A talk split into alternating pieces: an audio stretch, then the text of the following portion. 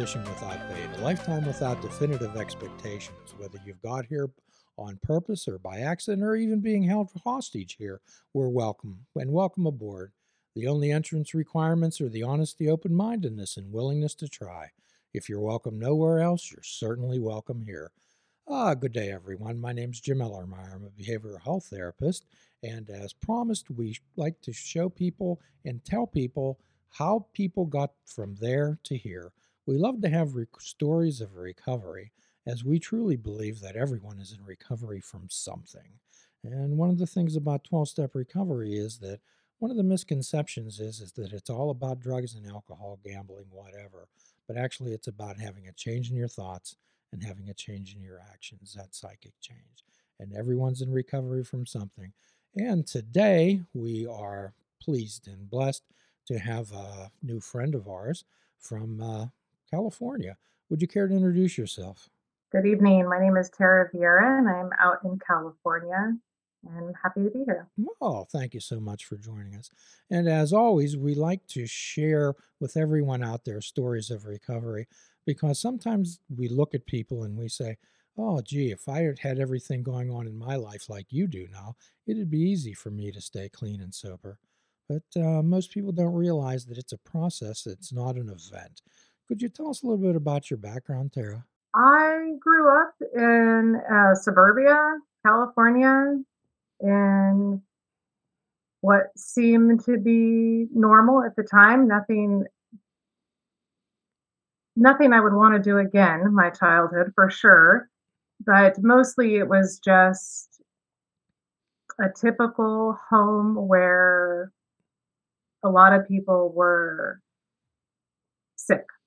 So mom had her addictions, dad had his, and grandparents had theirs. So I think I've done the math before. So my father, mother, mother's mother, father's father all died of the disease in one way or another. Sometimes, you know, it would be, you know, suicide or or something like that, but they all died of the disease. So I definitely came genetically prepared to gather myself in addiction uh, one way or another. For me, I feel like I'm one of the few that that I know that it really, really, really was just alcohol. Uh, though I had other things in my story that I used on and off for various reasons, but mostly, primarily, and only it was the alcohol that had me, and I was drinking even when I didn't want to drink. So, how did you start out? What did uh, tell us about? Tell us about your childhood. Tell us about growing up. Tell us about your first experience with alcohol. You know, I don't have that thing that you hear a lot of times. You hear people say, "I always felt different than, like I didn't fit in, I didn't I didn't have that because my very, very best friend was also is also one of us. So my very best friend in middle school, we had been friends since fifth grade. Somewhere around 11 or 12, we first drank together and it was a blackout drunk, woke up on the toilet. That was my very first time drinking. I don't remember loving it. I didn't wake up and say, I want to do that again. I thought, oh, that is terrible there were no signs of alcoholism. There was just signs of a kid not realizing what alcohol can do to you. However, um, if you fast forward, which I'll get to in a minute, that same best friend took me to my first AA meeting, you know, some 25 years later or 15 years later. Anyways, so that was the first time I drank. But the first time I drank, or the next time I drank after that was maybe, I don't know, maybe a year or two. And then it was fun. I thought, this is so much fun. I was with the same friend, but some other people as well. And I was just laughing and I was funny. And I I just thought, we actually remember saying, we got to do this every day. This is so much fun. Why don't we do it every day? Um, but it didn't it didn't take off from there like i hear in so many stories it was i didn't chase it i just was really happy when it was around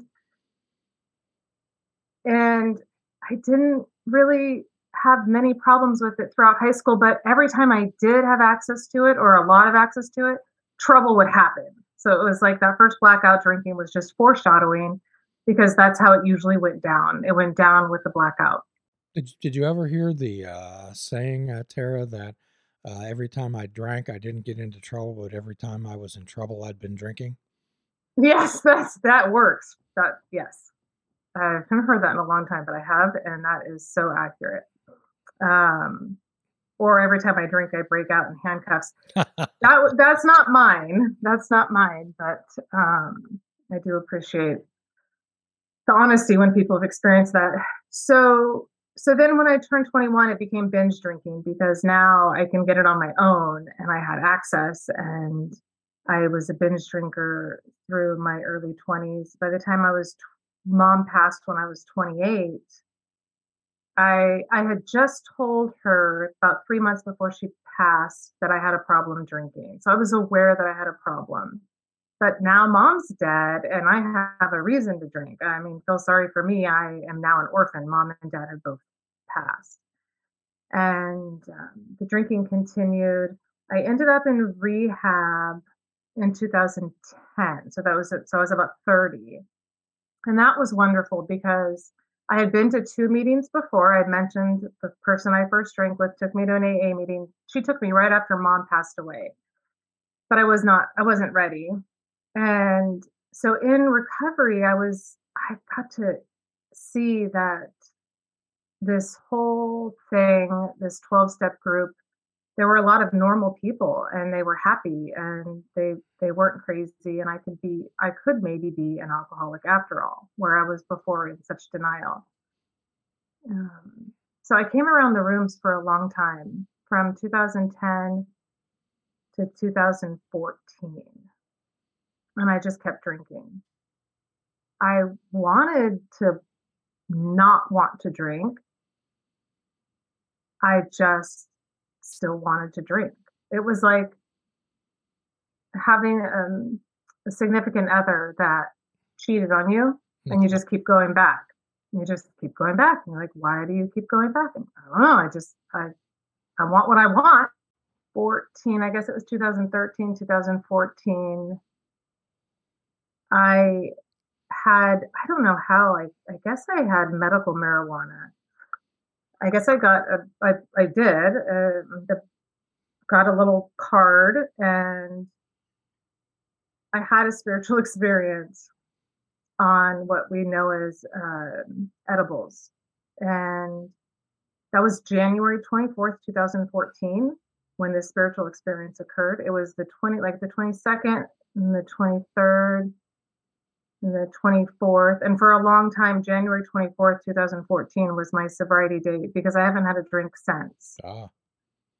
Um, however, I continued with I continued with marijuana on and off uh, for the next couple of years. I kept going to the rooms, and I also had some other doctor, real doctor prescribed medication yes. for AD.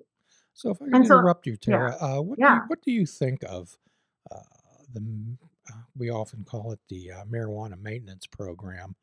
Uh, I remember one time a person came up to me and said, "Hey, my uh, sponsor told me that it's okay if I smoke marijuana." I said, "He said, what do you think I ought to do?" And I said, "Well, I think you ought to get another sponsor." Uh, give us give us your thoughts on that. Yeah, and I think I I I, I came on, did a little prayer, be open, honest, and willing to answer anything so any answer I give you is coming from my honesty today. How Please. I felt a year ago or how I'll feel in a year from now, I, I can't say. But Please. today, I feel like alcohol was killing me. It was absolutely taking everything in my life. And I cannot dispute the fact that it was marijuana that gave me my spiritual experience. Okay. It's not the recommended way to do things, but it's my it's what happened literally to me. I didn't make it up. And now they do microdosing and all of this stuff and I think, "Oh, I wonder if that's what I was doing without even realizing it." So my whole thing about somebody um and the what's sober and what's not sober and I've heard of California sober. I feel like it's really none of my business. It's none of my business. I the people in the rooms opened the doors for me for those two years that I wasn't doing the deal that they were suggesting, Yeah. but I wasn't drinking. And the only requirement is the desire to stop drinking. So technically, I could have been doing whatever going into those rooms. Sure. And and and then eventually, I saw the limitations that marijuana and these other things were putting in my life, and I didn't want those limitations. I wanted I wanted connection, true connection. I wanted true honesty. I wanted clarity in my mind. I wanted to be present in my day. I want to be able to take a deep breath and see the wind and the trees. And I only wanted to be connected to my higher power. And I thought marijuana and these other things made me feel more connected. And I realized that that wasn't the case. So, to answer your question, I started from my experience, obviously, but to answer your question in short, everybody has their own journey. And if I truly have a higher power and I truly believe everyone else has a higher power that works with them on their journey, it's their journey. It's none of my business. If somebody came to me and wanted me to sponsor them and continue to smoke marijuana, I would still sponsor them. Oh, absolutely. So I would suggest, but I, I so I think I think it's just it's everyone's journey. I mean, if if they had said to me in 2014, you can't come to these rooms until you stop doing this and that and the other, or you have to be completely clean to come here, I maybe I, I never would have had the opportunity to want it for myself. My philosophy on that, uh, Tara, is that as long as you're not disruptive, everybody's welcome at the meetings. And what I look at, Agreed. and what I look at, Tara, is when I talk to my patients, I tell them that there's a difference between treatment and maintenance. Okay. So I advocate for a lot of my patients. I write letters of advocacy for medical marijuana. And but I I would impress upon them this is for treatment. If it becomes maintenance, then we have a problem. If you're going to get high all the time, then we got a problem here. You know, if you eat a Snickers bar in the afternoon to give you a little boost of energy, that's treatment. Okay. But if you if you find yourself having to eat 10 or 12 of them a day, then that's maintenance. So there's a difference between treatment and maintenance. And I have written across my chest, who am I to judge? Okay. So uh, that was a special tattoo, caught my attention. Uh, but, you know, in the 12 step world, who are we to judge? Okay. Who are we? Who are we to judge? It's like Pope Francis when asked him about gay people. Who am I to judge? Who am I to judge anybody that's doing the next right thing? And who am I to say what the next right thing is? Agreed. Agreed. And and even with your maintenance and treatment, are those the two? Yes. I could have a Snickers bar every day. Oh, I mean, I, I don't have an eating problem, but let's just back up. So, I, say I was going to just smoke or have an edible every night at six o'clock, and then we call that treatment because it's only once a day. But it was all I thought about. So it really wasn't. It was and it was and, and then i made decisions based off of it. Well i can't do that at seven because i'll have to drive and i can't do, you know so then your life starts being like manipulated around this treatment and then it becomes and you know just a roadblock to serenity. Well, uh, what I'm talking about is people who don't have addictive personalities. yeah i don't know about those. I'm not one of them. No, because uh, you know my patients who have addictive personalities, I urge them to stay away from all mind-altering substances because they can't control it. I know that I could not. i can't I could not. You know, I I will do everything. You know, there's a saying that says, "What's a what's a addict's favorite brand? More. What will you have? I'll have more. I'll have more, sir." And uh, that's the reason. So uh, we're on we're on the same page, Tara. It's uh nobody has a right to judge another human being as long as they're you know I have this tattoo tattoo on my arm here. It says "Do no harm." Okay, and uh, that's what I always tell people. As long as you're doing no intentional harm to anyone or anything, you go ahead and do as you choose. open-mindedness That's correct. Honesty, open mindedness, and the willingness to try. So you got into the 12 step world and you were welcomed. I was welcome from the beginning.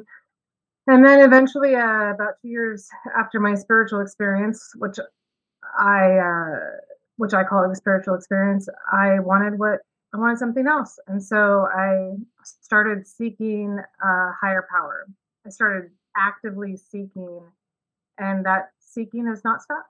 So I continue to read and connect and meditate and pray and talk about it every chance I get and grow the relationship. I often compare my relationship with my higher power, which sometimes it's just I have these four spirit guides, these two dudes on each side, and they're just like my they're just like my higher self, but my spirit guides, and they know everything, and I trust that they know everything.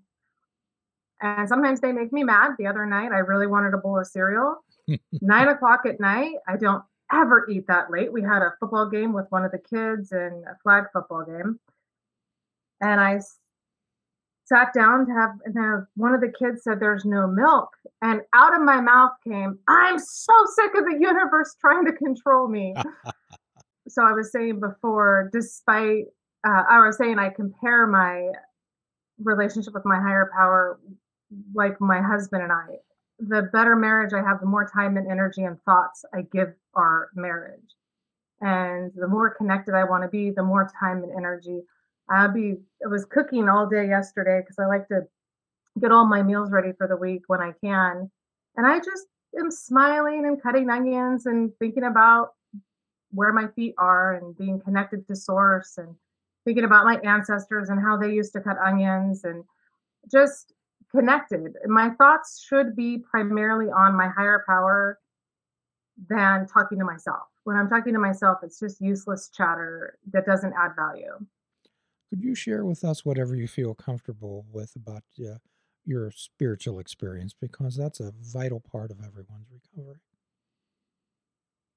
Yeah, I was, everyone was asleep. Uh, I have three boys, and at the time, all three of my boys were still in the house.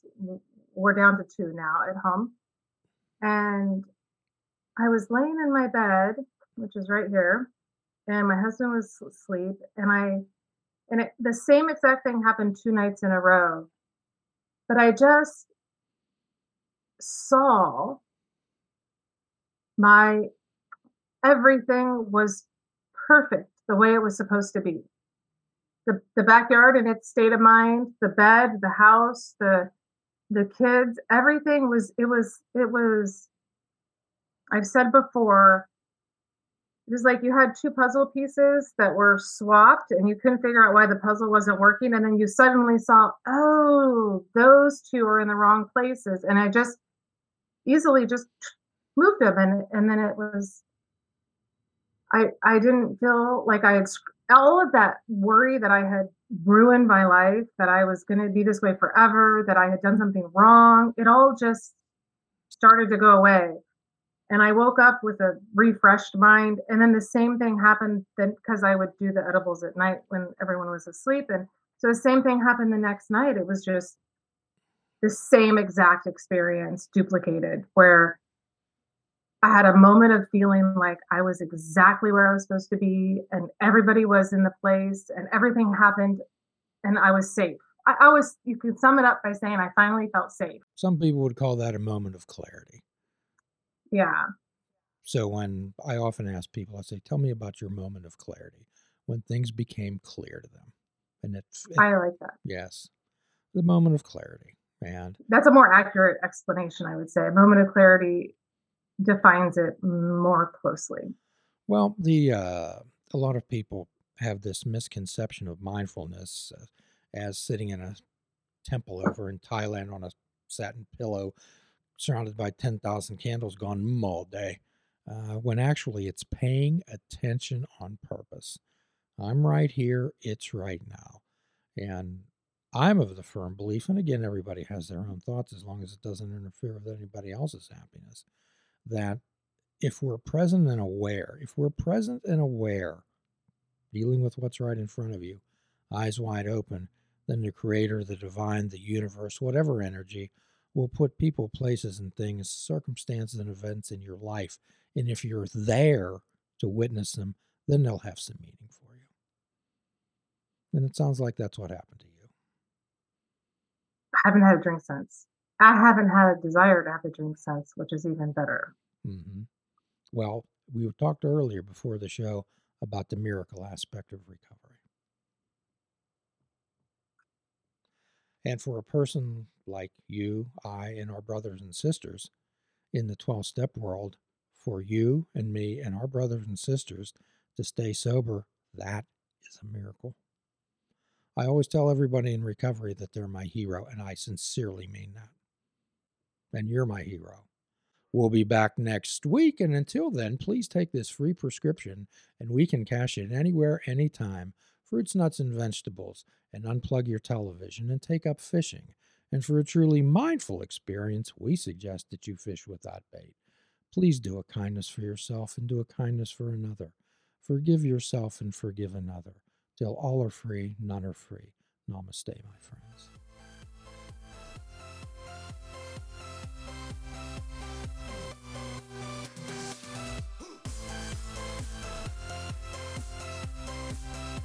If you're interested in flying the colors of fishing without bait, click the shop icon on our website. We have clothing, mugs, cell phone cases, and so much more. Show the world that you fish without bait.